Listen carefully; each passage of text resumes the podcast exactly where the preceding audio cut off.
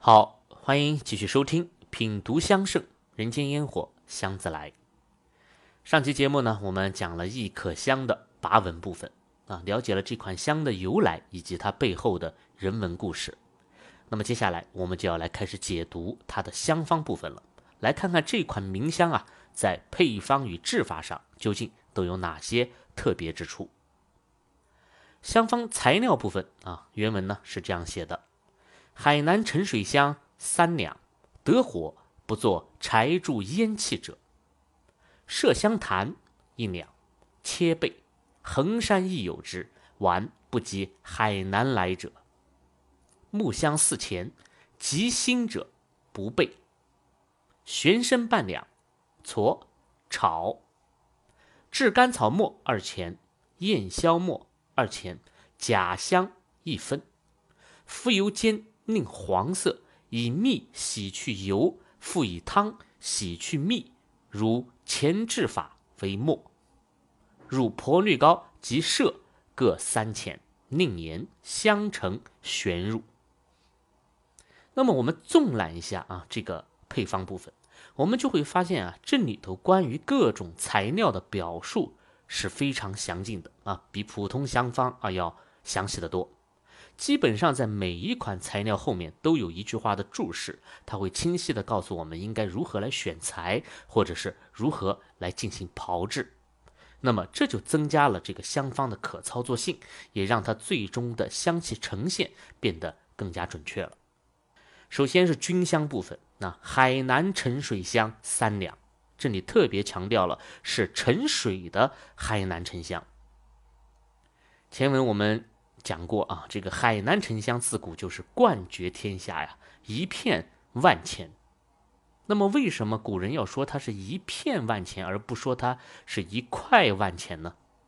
那这就是因为海南沉香啊，大多数都是壳料啊，它是以片状为主的。啊，轻薄者居多，少有大块的啊厚重者，所以能够沉水的海南香是少之又少的。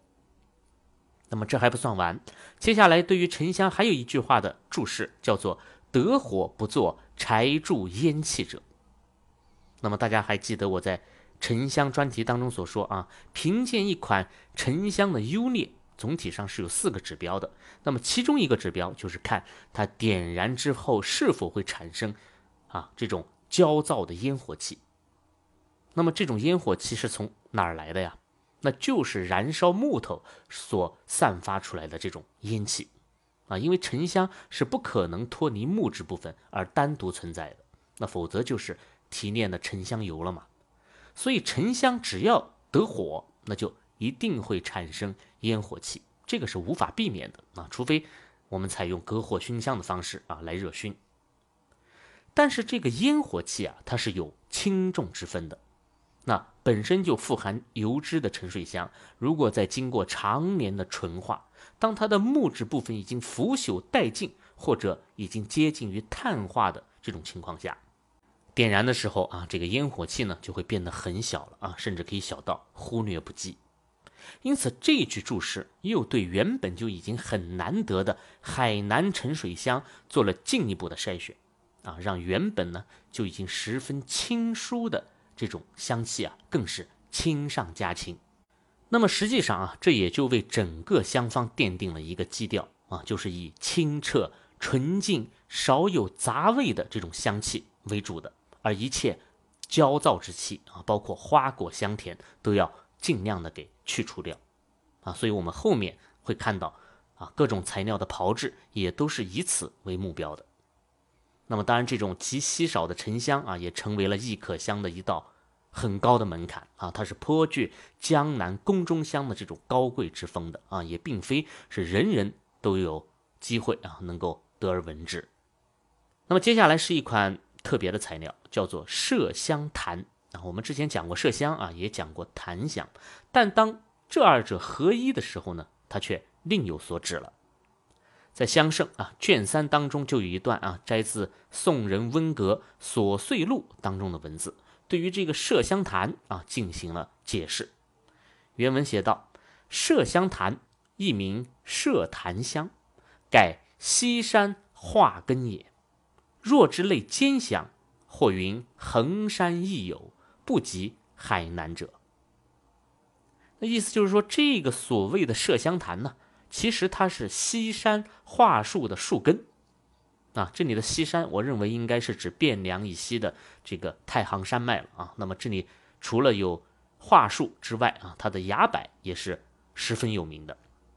那么这个桦树的树根啊，点燃的时候呢，它的香气就像煎香一样啊。这个所谓的煎香呢，其实就是隔火熏香啊。所以啊，言下之意就是它的烟火气是很小的。那么南岳衡山也有此物，但是都不及从海南来的。那么大家是否还记得我曾经讲过一次啊？我去合野香的经历，我无意当中呢发现了胡桃皮里面具有一丝树枝香气。那么这种香气呢，实际上是来源一种被称为叫做白桦之醇的物质，也叫桦木脑。而这种成分啊，就大量的存在于桦树的树皮里面。所以桦树皮的确是有香气的啊。我们很多北方的少数民族啊，会用这个桦树皮来做香囊。啊，我们很多中国古人也会用桦树皮来制作蜡烛啊，比如说像白居易的诗里面就曾经写到“素雨沙滴润，秋风画竹香”。那么这个画竹香就是用桦树皮卷起蜡啊来制作的蜡烛。那么香坊里啊，它用苍老的这种桦树根来入香。啊，虽然我并未考证它的香气与桦树皮相比究竟哪个会更好一点，但这其中的道理都应该是一样的啊，所以有条件的朋友可以去试一试。只不过有一点是比较奇怪的啊，就是桦树它它的这个主要的生长范围啊是在中国的北方啊偏寒冷的地区，在海南是绝无可能生长的。因此这里所说的海南来者，啊，我们最多。啊，可以把它理解为是生长在这个云贵呀或者川西高原一带的这个桦木科的品种。那么香方中对于麝香檀的注释啊，也与《琐碎录》当中的这个记载是如出一辙的啊，仅仅多了“切背”二字，也就是说它的制法是切碎焙干。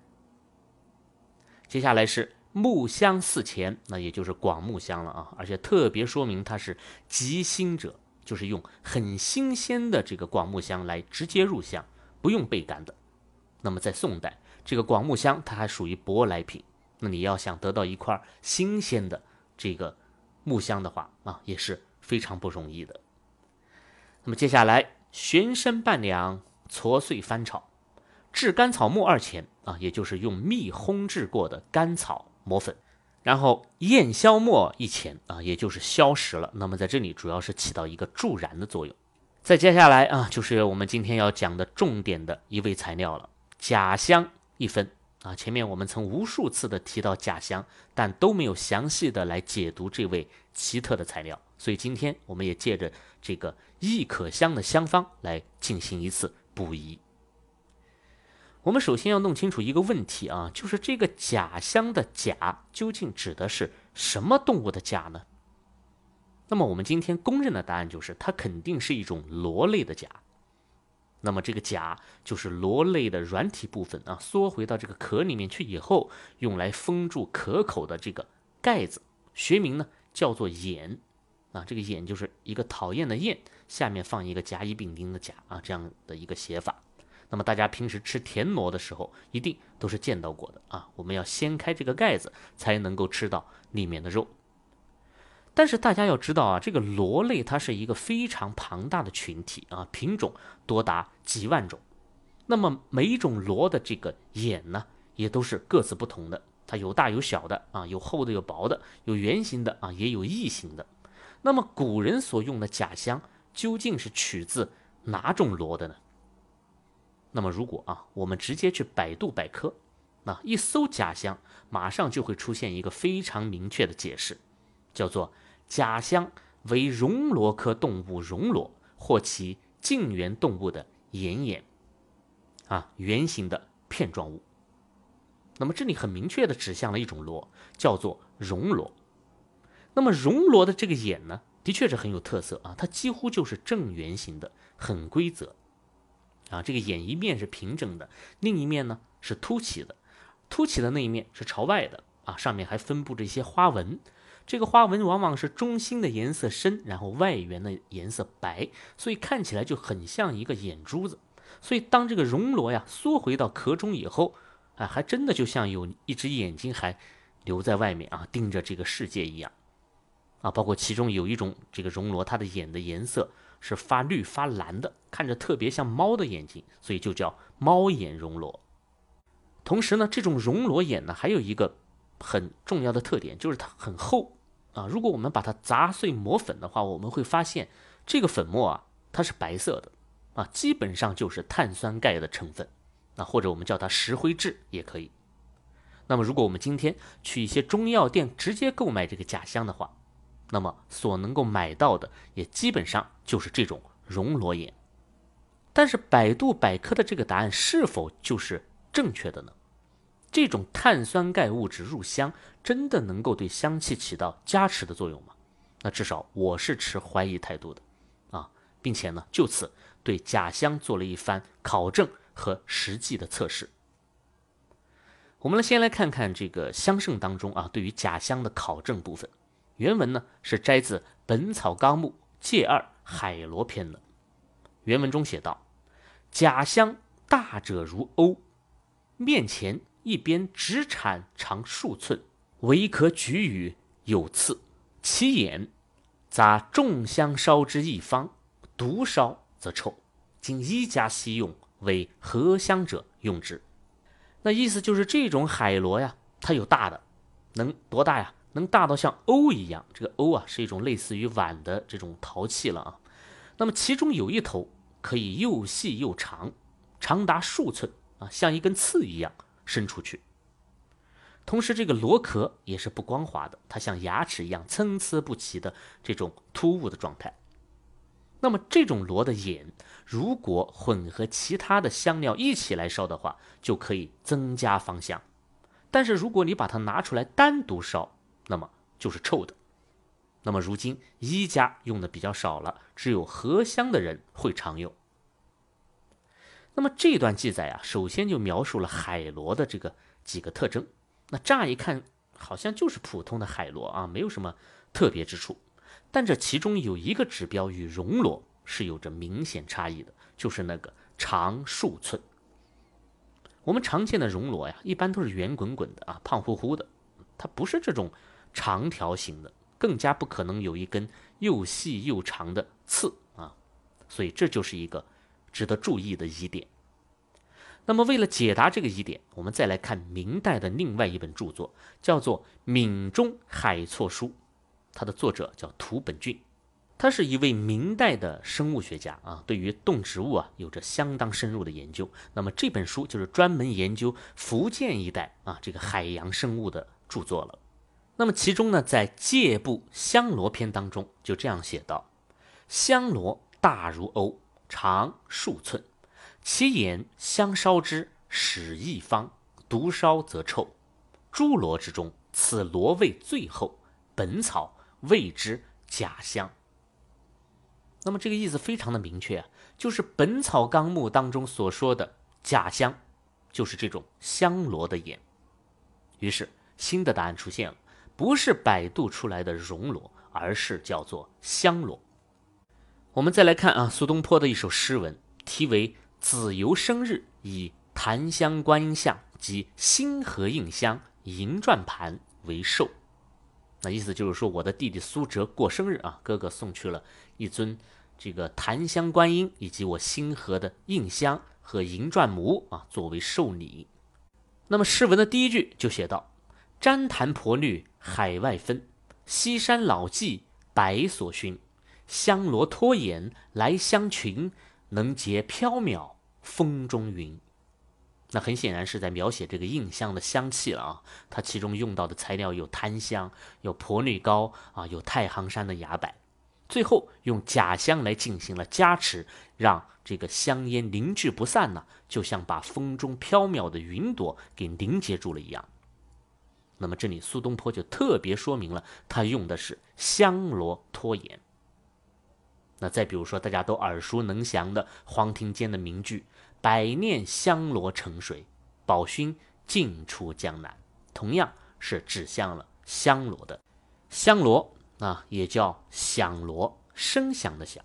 那顾名思义就是能够吹响的锣嘛。那在古代的战场上，它是可以当做这个军号来吹的啊。包括佛教的法器里面也有法螺一说。那意思就是说，它的声音洪亮啊，可以传法。所以大家应该马上能够想象出这种螺的一个大体的形态。它不是熔螺那样圆滚滚的，而是两头尖、中间粗啊的这种形态。如果这个螺还足够大的话，朝下的一端的确是可以延伸数寸之长的。那么很显然，这种螺就很符合古文当中的描述了。而且更重要的是，这个香螺的眼呢，它不是正圆形的，也不是眼珠子的模样啊。同时呢，它不会很厚实，而是那种深褐色的不规则的曲线形。它只有一侧的边缘是稍厚的，中间则十分轻薄，所以看上去啊，就非常像一只耳朵。所以香圣当中，在制假香的部分，第一句话就是“假香如龙耳者好”。什么叫龙耳啊？就是龙的耳朵呀。那么这与龙涎啊是龙的口水，龙脑是龙的精华啊，都是同样的一种形容方式。所以至此，我们可以从古籍考证的这个角度来证明啊，古人所说的假象，并不是来源于我们百度上的这个熔罗眼，而是来源于香罗眼。啊，包括我去日本的时候啊，去那些老香铺采购香料时所见到的假香，也都是香螺眼所炮制而成的。那么接下来我再来告诉大家我在实际的测试当中啊所得出的一些结论。首先呢，我将熔螺眼如法炮制啊，然后破碎为粉末。那么这个粉末依然是白色的啊，依然是干燥的，它与未经炮制直接破碎的粉末状态别无二致。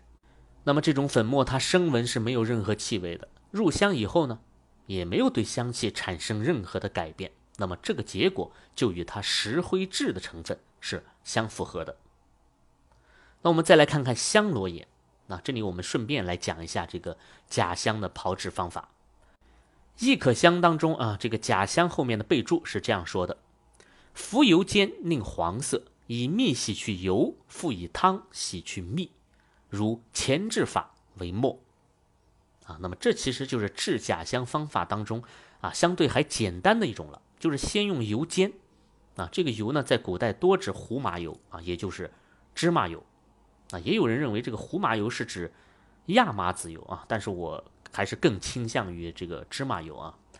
那么煎成黄色之后呢，用蜂蜜把油洗掉，再用热水洗掉蜂蜜，最后磨粉。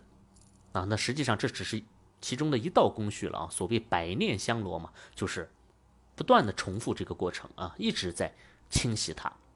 那么这个炮制的步骤就与异合香当中啊假香的炮制方法啊，以胡麻熬制，色正黄，以蜜汤菌洗啊，也是一样的。所以想来这就是黄庭坚惯用的一种假香的炮制方法了。那其他比如陈氏香谱当中啊，制假香还有更加复杂的一些方法啊，比如说取一二两啊，先用炭汁一碗煮净，后泥水煮，方同好酒一盏煮净，入蜜半匙，炒如金色。啊，意思就是还要用到炭灰水啊、泥水、酒蜜水等等进行反复的一个烹煮啊、翻炒啊，还有用淘米水来浸泡烹煮的啊等等。但是不论用何种方法。制假香最核心的就是一个字洗，而且要反反复复的来洗。那么这实际上啊就是为了去腥，那因为假香天生就是有这种腥气的。但是大家要注意啊，我们所去掉的这个腥，仅仅是指过于浓烈的腥气。因为假香的这个腥呢，它是并不能被完全去除的，又或者说，假香的香气正是来源于这种奇妙的腥气的。制好的香螺眼啊，磨成粉以后呢，是有些晶莹剔透的，因为它本身就很薄啊，又带有一些贝壳类天然的这种反光的效果。那么这种粉末直接上炉热熏，我们依然会闻到淡淡的腥气。那虽然比炮制之前的这个腥气是削弱了很多很多了啊，但依然不能属于香气。而如果我们直接点燃这个粉末的话呢，散发出来的则是那种甲壳类啊烧糊的味道。那我想吃过啊烤大虾啊烤螃蟹的朋友们啊都是感受过的。所以用古人的话来说，就是毒烧则臭，的确是臭的啊。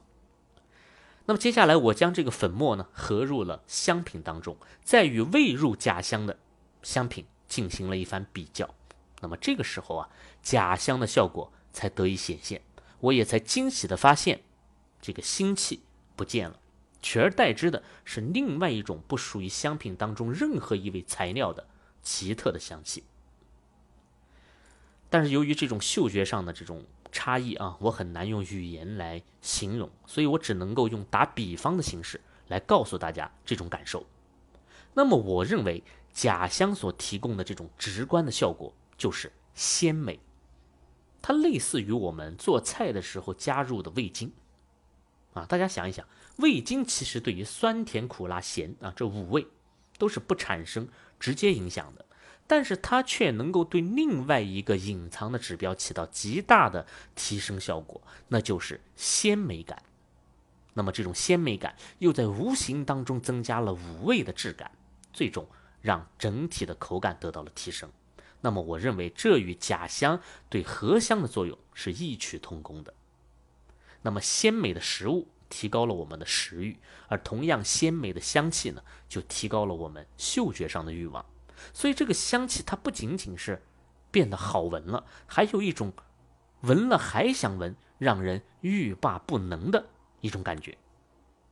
所以假香的加入，它是让香气变得更加浑厚了，也更加具有辨识度了，啊，也更加容易被我们的嗅觉所捕获了。那么我想，这就是所谓的凝聚香烟的作用，因为它真正凝聚的其实并不是那个香烟，而是。我们对于这种鲜美香气的主动的一种追求。那么除此以外，大家要知道啊，我们中国香绝大多数都是由植物香料所构成的，而植物都是有共性的，不论它是木质、草本还是树枝啊、花朵。因此，当突然有一味动物香料加入进来的时候，它的气韵呢，一下子就变得与众不同了。这也是为什么龙涎香、麝香会如此受到追捧的原因所在。那假香在这里也是同样的道理。我们这里再多说一句啊，如果假香呢用于可以被直接点燃的这个香品当中的时候，它的用量就一定要很小了啊，否则就会有烧之则臭的这种负面的效果。所以你看，一可香当中的这个假香，它仅仅是不到百分之零点二的一个小比例。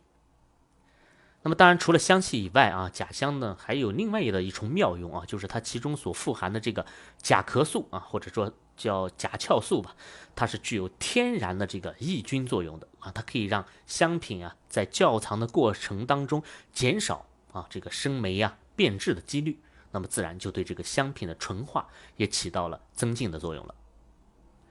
好了，讲完假香啊，我们继续往下看益可香的香方，香方继续写。入婆绿膏及麝各三钱，宁言相成旋入。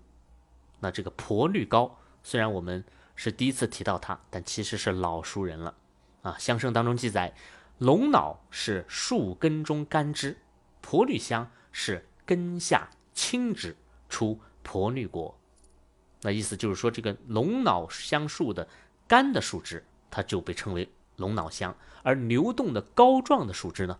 那就是婆绿膏了，所以这二者在香气上啊，基本上是趋于一致的。它的制法也如同龙脑香一样，与麝香啊都是另外研磨的，等到香做好了，最后再加进去。那么香方的末尾啊，是混合香粉的这个步骤了啊，又接末汁，用白蜜六两熬去末，取五两和香末匀，至瓷盒，印如常法。那这就是常规的蜜合香丸再加窖藏的一个步骤了啊，我们就不去多说它。那么现在啊，我们可以来总结一下益可香的这个特色了。那首先这款香它是很高端的啊，用材不凡呐，而且对每一位材料都有严格的要求，一看就是经过反复推敲过的香方。那么如此详尽的目的，就是为了要控制最终香气的这个呈现。或者说它的这个容错度是很低的。那在制香师看来，只要有稍稍的偏差，啊，它的气韵稍稍变得杂乱了，那它就已经不是一颗香了。其次啊，整个这个香方都是在围绕海南沉水香来做文章的。那么从香气的这个清浊上来讲，它是几乎没有浊气的啊，不论是桦木，还是新鲜的木香，还是炙甘草啊、婆女膏啊，都是在对海南沉香这个清疏的特征进行增补。那么之后再用动物香料啊、甲香、麝香来对过于清冽的部分进行一些修正。从而获得整体香气的一个平衡，所以总体上它依然是属于非常清净的这种香气的。那最后就是这款香，它是可以用来烧的。那助燃的消食、得火而无烟气的沉水香，可以让香烟凝聚不散的假香，都从侧面说明了它的这种用法。而可以烧的香，它就一定会产生烟呢。也就是黄庭坚诗中所写的那句“一岁黄云绕机，生禅响对同参”。那当他看到这种变化无常啊，来时有形去而无踪的这个青烟的时候，想必他亦如香严童子观香悟道一样，对于禅法也有了更深的理解。再加上啊，黄庭坚他所一直追求的禅法，其根基就是他从小耳濡目染的南禅宁寂宗黄龙派的主张，被称为“道不假修，淡莫污染；禅不假学，贵在悉心”。啊，也就是强调这个悟道者并不需要去刻意的修行，因为你一旦产生修的这个念想了，反而就已经是离道了。而悟禅者呢，也不需要刻意的去学习。最重要的就是排除自己的杂念，保持精神的专注。那么这实际上啊，就是融合了道家的万法自然和佛家的心本圆满了。而一可香啊，带给黄庭坚的，想来就是这种清澈干净、了无杂念的香气感受了。好了，制作方法我们就先聊到这里了。下一讲啊，我们继续来探索深静香与小宗香的人文故事。这期节目就聊到这里，谢谢你的收听，我是见闻香堂青花家子，我们下期再见。